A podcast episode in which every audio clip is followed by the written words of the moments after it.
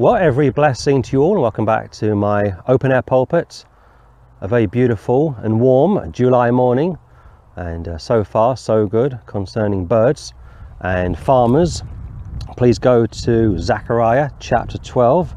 Zechariah chapter 12, and I want to call this video Jesus Christ is not God the Father. Many heretics, unfortunately, are continuing to regurgitate ancient heresies concerning the Lord's deity. They teach and preach that Jesus Christ is actually God the Father. That God the Father actually sent God the Father to die for the sins of the whole world, and that when it speaks about God's body back in the Old Testament, it is in reference to Jesus Christ. That goes back to the oneness position, that goes back to the modalist position. And there's really just one or two reasons why people continue to teach such a heresy, wrest the scriptures to their own destruction. Number one, it could be down to ignorance of scripture. Hosea says, How my people perish through lack of knowledge. Or number two, it could be down to something more nefarious. Going back to 1 John chapter 4, test the spirits, try the spirits, examine the spirits like teachers, preachers, because not every spirit, not every preacher, not every teacher that has come into the world is of God. If they don't teach, preach, proclaim that Jesus Christ is Jehovah come in the flesh, they aren't of God. Zechariah chapter 12, Zechariah chapter 12, look at verse 9 if you will. And it shall come to pass in that day that I will seek to destroy all the nations that come against Israel. Jehovah is speaking. But which one? The Father is referred to as Jehovah. The Son is referred to as Jehovah. The Spirit is referred to as Jehovah. The Father, the Son, and the Spirit are all referred to as Lord. And this piece of scripture from Zechariah gets quoted by our oneness friends, quote unquote, our modalist friends, quote unquote, our Unitarian friends, quotes unquote. And the main reason, one more time, why people are overthrowing Trinitarianism, are now radical anti Trinitarians, is first and foremost they can't understand how God can be three persons and yet one God. Never told to understand it, but they were told to believe it. Number two, they go back to the Old Testament and they see the Jews or they look at the Muslims who had a belief in just one God. And over in James chapter 2, it says how the devils believe that there was only one God and tremble. And as a result, they can't understand how God can be three persons and yet one God. And therefore, they fall foul of basic hermeneutics, fail to exegete the scriptures, and end up becoming guilty of eisegesis, modalism, Unitarianism. It's a blunder, it's a failure, and it's totally avoidable if people would just study the scriptures. Paul says to study the scriptures, study to show yourselves approved unto God, a workman that needeth not to be ashamed, rightly dividing, rightly dividing the word of truth. 12.9 And it shall come to pass in that day, second advent, that I, personal pronoun, will seek to destroy all the nations, Gentile nations, that come against Jerusalem. Most people, when they read the Old Testament, especially passages such as this, think that the Father is speaking. And sometimes he is. It's very rare to find somebody say that the Holy Ghost is speaking. Unless, of course, the Word of God says, Thus saith the Lord, or the Holy Ghost says this, or the Holy Spirit says that.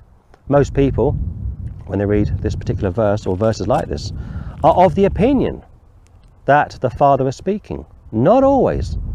Not always. And I want to further discuss that this morning. And it shall come to pass in that day, second advent, that I will seek to destroy all the nations, Gentile nations, that come against Jerusalem. that's why you were told to pray for Israel. That's why, if you are a Bible believing Christian, especially a King James Bible believer, you should be pro Israel. You should be praying for Israel, praying for the peace of Jerusalem. Just last night, a friend came up to visit us and we went to the local train station to say goodbye to him, a very dear brother. As we left the station, there were three people outside giving out flyers. Free Palestine, they said. Come along tomorrow night, they said.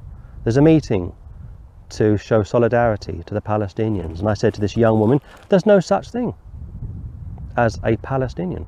A Philistine, yes, but a Palestinian doesn't exist. There's no such thing as a Palestinian state. Young girl, early 20s, had no idea what I was talking about. She's part of this group that are coming against Jerusalem now in a spiritual sense, second advent in a physical sense. And God will deal with such people. Look at verse 10. This seems to cause a lot of confusion from the camp uh, that are that are not Trinitarian, from those that have perhaps departed from classical Christianity, are no longer of the belief that God is three persons but three parts. And they read Zechariah chapter 12 and they get the impression, they get the uh, teaching that somehow God the Father is first and foremost speaking, and therefore, if God, uh, God the Father is speaking, that somehow God the Father died on the cross. This was debunked such a long time ago, like the second century, going back to the Council of Nicaea. Who is Jesus Christ? Is he man? Is he God? Is he a created being? Who is he? What is he? And those churches came together, those bishops came together. I think from memory, 318 came to the Council of Nicaea. And basically, the agreement was that Jesus Christ is God and man. God manifest in the flesh. But look at verse 10. And I will pour upon the house of David and upon the inhabitants of Jerusalem the spirit of grace and of supplications. And they shall look upon me, whom they have pierced, and they shall mourn for him as one mourneth for his only son, and shall be in bitterness for him, as one that is in bitterness for his firstborn.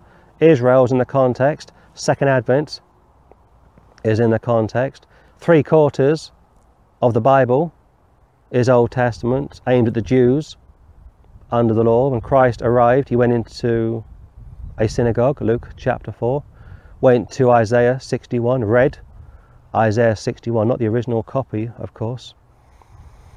By the end of the first century, the New Testament was written and circulated. But for over 1,000 years, all the Jews had was the Old Testament in Hebrew.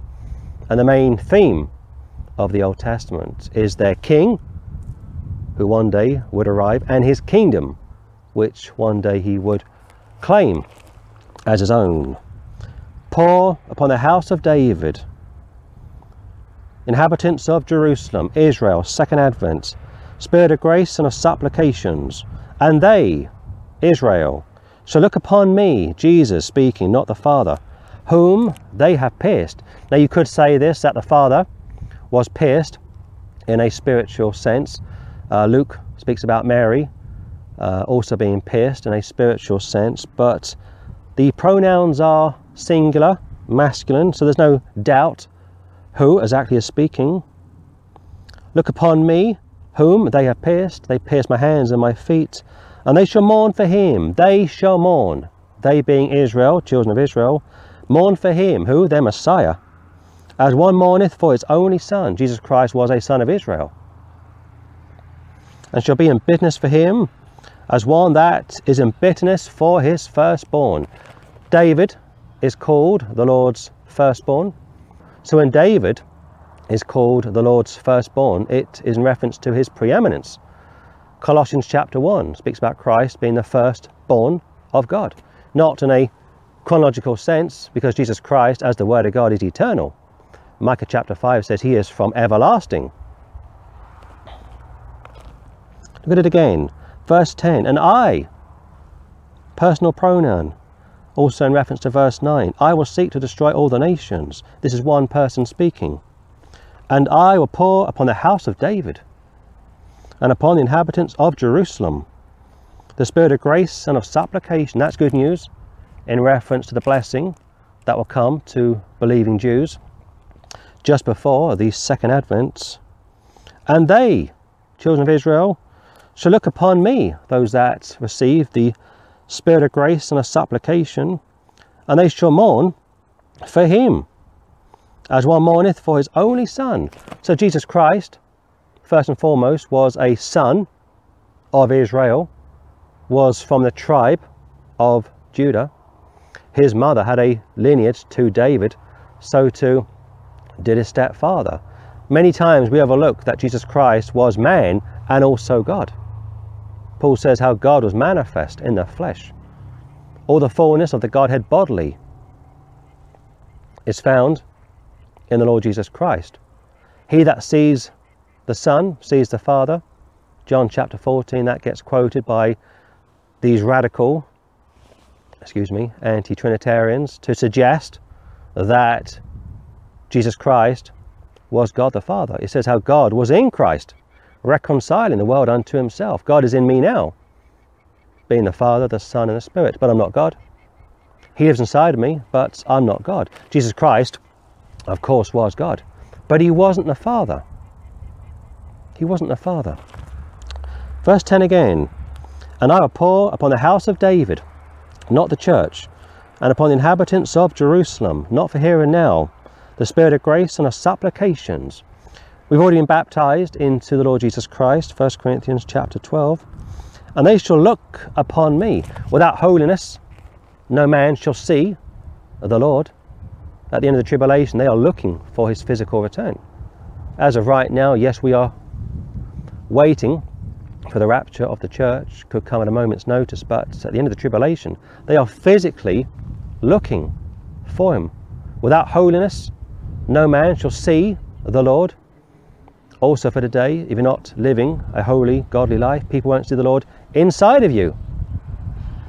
And if you try to witness to people and yet are living a carnal life, they won't see the Lord inside of you. But for the tribulation, they are looking for the Lord in a physical sense.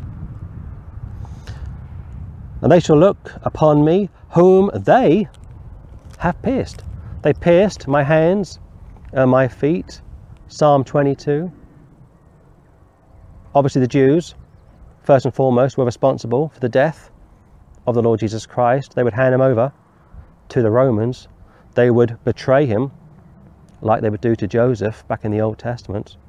Joseph's brothers sold him out to the Gentiles. The brothers of Jesus, if you will, in a spiritual sense, sold him out to the Gentiles. And they shall mourn for him. That's good news. Mourn. Like be broken.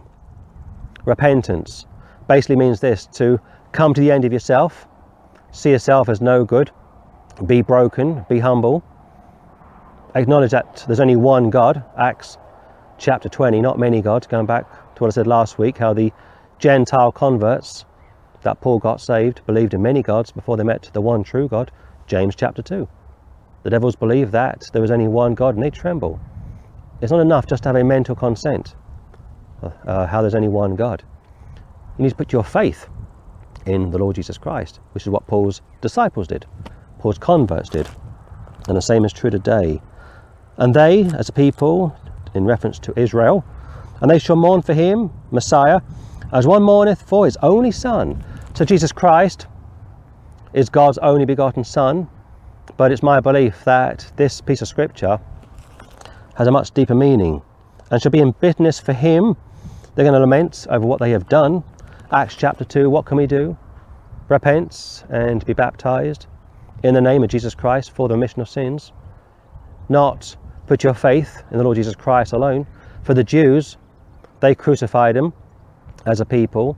They conspired with obviously their leaders, but their leaders conspired with the Gentiles. The Lord Jesus Christ was getting too powerful, and they came together, Jew and Gentile, in breach of the Old Testament, incidentally, of being a separated Jew, and they sold him out. They betrayed him. As one that is in bitterness for his firstborn. Keep your hand there and go to Isaiah chapter 9. Like I say, there's one or two reasons why people get this wrong, and I like to cut people a bit of slack and say that many times it's down to ignorance of the scripture. My people perish through lack of knowledge. But also, I have to say this, it could also be in reference to a nefarious spirit. Heretics loving to cause confusion. Isaiah chapter 9, Isaiah chapter 9, look at verse 6, please. For unto us a child is born, unto us a son is given, and the government shall be upon his shoulder, and his name shall be called Wonderful, Counselor, not Comforter, like the Holy Ghost, but Counselor, the Mighty God, denoting his deity, the everlasting Father, not God the Father, which continues to ricochet all over the internet and elsewhere. I mean, you would expect the JWs to get this wrong, the Mormons to get this wrong, and other pseudo Christian groups, but this is coming from the King James community. It's an embarrassment. It's a blunder. It's unacceptable. The Prince of Peace. So there's no doubt who Isaiah is speaking about, Jesus Christ, one more time. For unto us, children of Israel, a child is born. Three quarters of this book, first and foremost, is to the Jews. Genesis to Malachi. Unto us a son is given. Jesus Christ is Israel's son. And the government shall be upon his shoulder. And his name shall be called Wonderful Counselor, not Comforter, one more time, the Mighty God. In Hebrew, El, Gibbor, El is an abbreviation for Elohim. Jesus Christ is God and man. The everlasting Father, not God the Father, but Israel's Father. Again, the main theme of this book is about a king and his kingdom. His kingdom is the millennial reign for right now, we are living in a spiritual kingdom. Although I'm physically here at the open air pulpit, my uh, spirit has been born again, has been raised up in the heavenly places. My body is physically here, my soul is inside of my body. I am spiritually, not physically, but spiritually living in the kingdom of God. But one day I will be in the physical kingdom of God. For me, New Jerusalem. For the Jews, New Earth. Mighty God, everlasting Father, not God the Father, the Prince of Peace. Go back to Zechariah. So, like I say, at first glance, Zechariah chapter 12, you would think that God the Father is speaking uh, in a literal sense, but there is problems with that because if he is speaking in a literal sense, then you have to come to the conclusion that he was the one that died on the cross. And yet, you're told over 100 places, over 100 times in the New Testament, how Jesus Christ is God's only begotten Son, my beloved Son, my firstborn. His name should be called Emmanuel, being God with us. He shall save his people from their sins. Call him Jesus, meaning Jehovah saves. Jesus Christ is God's only begotten Son, not God the Father. 10. And I will pour upon the house of David, Jesus speaking, and upon the inhabitants of Jerusalem the spirit of grace and of supplications. He's speaking to the Jews from the standpoint of being their everlasting Father. At some stage, these verses have to have a applicable application, and for me, they fit nicely into the thousand year reign of the Lord Jesus Christ. For now, one more time, we are in a spiritual kingdom. But one day, we will see Christ on the new earth, ruling and reigning as Israel's everlasting Father. And they will see him, their everlasting Father. They will mourn for him as one mourneth for his only Son, being bitterness for him. They will see what they were guilty of as a people. And those that receive the spirit of grace and a supplication will be saved, and those that don't will not be saved. For the church, we are in New Jerusalem, of course. Pour upon the house of David and upon the inhabitants of Jerusalem the Spirit of grace and of supplications, tribulation just before the thousand years begin, and they shall look upon me, whom they have pierced. Again, they pierced my hands and my feet. Christ died on the cross. Christ was given a body in time, not before time. At best, the Father was pierced in a spiritual sense, as was Mary, but not in a physical sense. Mary wasn't pierced in a physical sense, only in a spiritual sense and they shall mourn for him when they come to realize what he did for them, the price he paid for them. As one mourneth for his only Son, Jesus Christ was a son of Israel, like I say, he's also their everlasting Father. He doesn't inherit the full authority of being their everlasting Father until the tribulation going into the millennial reign. Right now, He's a saviour of the church. He was called the King of the Jews back in the Gospels, and they put him on a cross. One day he will return, he will return and get a crown. Bitterness for him as one that is in bitterness for his firstborn. So take Isaiah 9, take Zechariah 12, put them together, read them side by side, and you see very easily, I hope, how Jesus Christ is speaking how he died on the cross, not the Father or the Holy Ghost. At a future date, the Jews are going to be made aware of this in a more prominent way. They had a glimpse of that over in the book of Acts. On one occasion, 3,000 got saved. Another time, 5,000 got saved. By Acts 8, 9, 10, around 8,000 Jews got saved. But for the tribulation, it'll be a lot higher because Jesus Christ will reveal more of himself to the children of Israel. The church has been removed. Uh, Revelation chapter 4 and uh, 1 Thessalonians chapter 4. But the main point, the main subject as far as the Old Testament is concerned is how one day a child is going to be born, a son is going to be given, first and foremost he's given to the Jews. They receive him as a physical Jew. And those that receive him, those that believe on him, not only receive him as their Messiah, Saviour, but also as their everlasting Father. But that doesn't kick in until tribulation, going into the thousand year reign of the Lord Jesus Christ. So, a very short video today, just basically trying to help anyone who has ears to hear, eyes to see, better understand the deity of the Lord Jesus Christ, not to allow themselves to get tossed to and fro with this radical movement which is attacking Trinitarianism. It's unfortunate, but Paul said in the last days, uh, people will depart from the truth, giving heed to uh, doctrines of devils, having itching ears, not wanting to receive the truth, the simplicity of Christ, making the plan of salvation harder to reach, not wanting to acknowledge that Jesus Christ is first and foremost God's only begotten Son, and how faith in Him alone will save you. For some people, they don't want to receive that. Could be down to ignorance, like I say, or it could be down to a nefarious spirits. I don't know. On top of that, people don't like the idea that God is three persons in one God. Just because the Jews had this Unitarian oneness belief, or the Muslims, shouldn't be of any interest to us.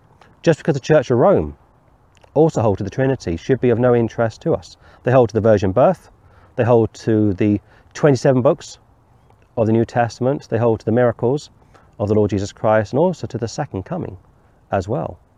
80%, 80% of what the Church of Rome teach and preach, we believe in. They line up with us. We don't line up with them. They line up with us. The church was around a long time before the Church of Rome arrived. The early church were made up of Jews, first and foremost, Messianic Bible believers. So Rome, although in agreement with us on many points, shouldn't negate what we believe as being legitimate. The Greek Orthodox Church, the Russian Orthodox Church, the Church of England, in its pitiful state, also believe in the triunity of God Almighty. So don't be worried or dismayed that because such false teachers, false churches, demonic systems hold to the Trinity that somehow we shouldn't. No, we had it first. We had it first. We got it from the scriptures. They came along much later and adopted what we hold to, and they teach and preach what we hold to. That won't save them, of course, because they're not born again. They haven't put their faith in Christ alone, going back to Romans chapter 10, verses 1, 2, 3, and 4. Until they submit themselves to the righteousness which is of God through imputation, they are lost. It says over in Revelation how the devils believe and Satan believes that the Trinity is so, and therefore he creates a counterfeit Trinity, being the devil, Antichrist, and of course the false prophets. But I'll hold it there for now. I think hopefully you've had a, enough for today looking at Zechariah 12 concerning Christ as Israel's everlasting Father, not God the Father. Jesus Christ came to earth, offered to come to earth, was commissioned by the Father and the Spirit, three members of the Trinity, only one God. Jesus Christ is not. Jesus Christ is not. Jesus Christ is not God the Father. If you teach it, if you preach it, if you adhere to it, quit preaching it, quit teaching it. You are in error, it's erroneous, it's heretical, it's been debunked many times over the past 1800 years. Like the Church of Rome has been debunked, like the Church of England has been debunked, Orthodox Church, whether Rome or Russia, I meant to say, or Greece or elsewhere, has all been debunked. And the Trinitarians, like myself, will continue to defend the Trinity because, as somebody once said, if you get the nature of God wrong, you get everything wrong. And if you get that wrong, you're going to cause many people to stumble, fall, become more confused. Paul says that confusion isn't from the Lord. And if people believe your warped, twisted, and flawed gospel, they're going to go to hell. They're going to perish. So please do your own study. Check out this for yourself. Don't listen to what people preach and teach. Check everyone in light of Scripture, including myself, and I guarantee you that if you are humble, if you are meek, if you are apt to hear, to preach, to teach, if you are willing to learn, God will open many doors for you, and allow you to understand who He is and what He is. And you won't be tossed to and fro. And when a counterfeit gospel comes along, or a counterfeit preacher, teacher, or ministry comes along, you will see straight through such a person, such a ministry, and run for the hills.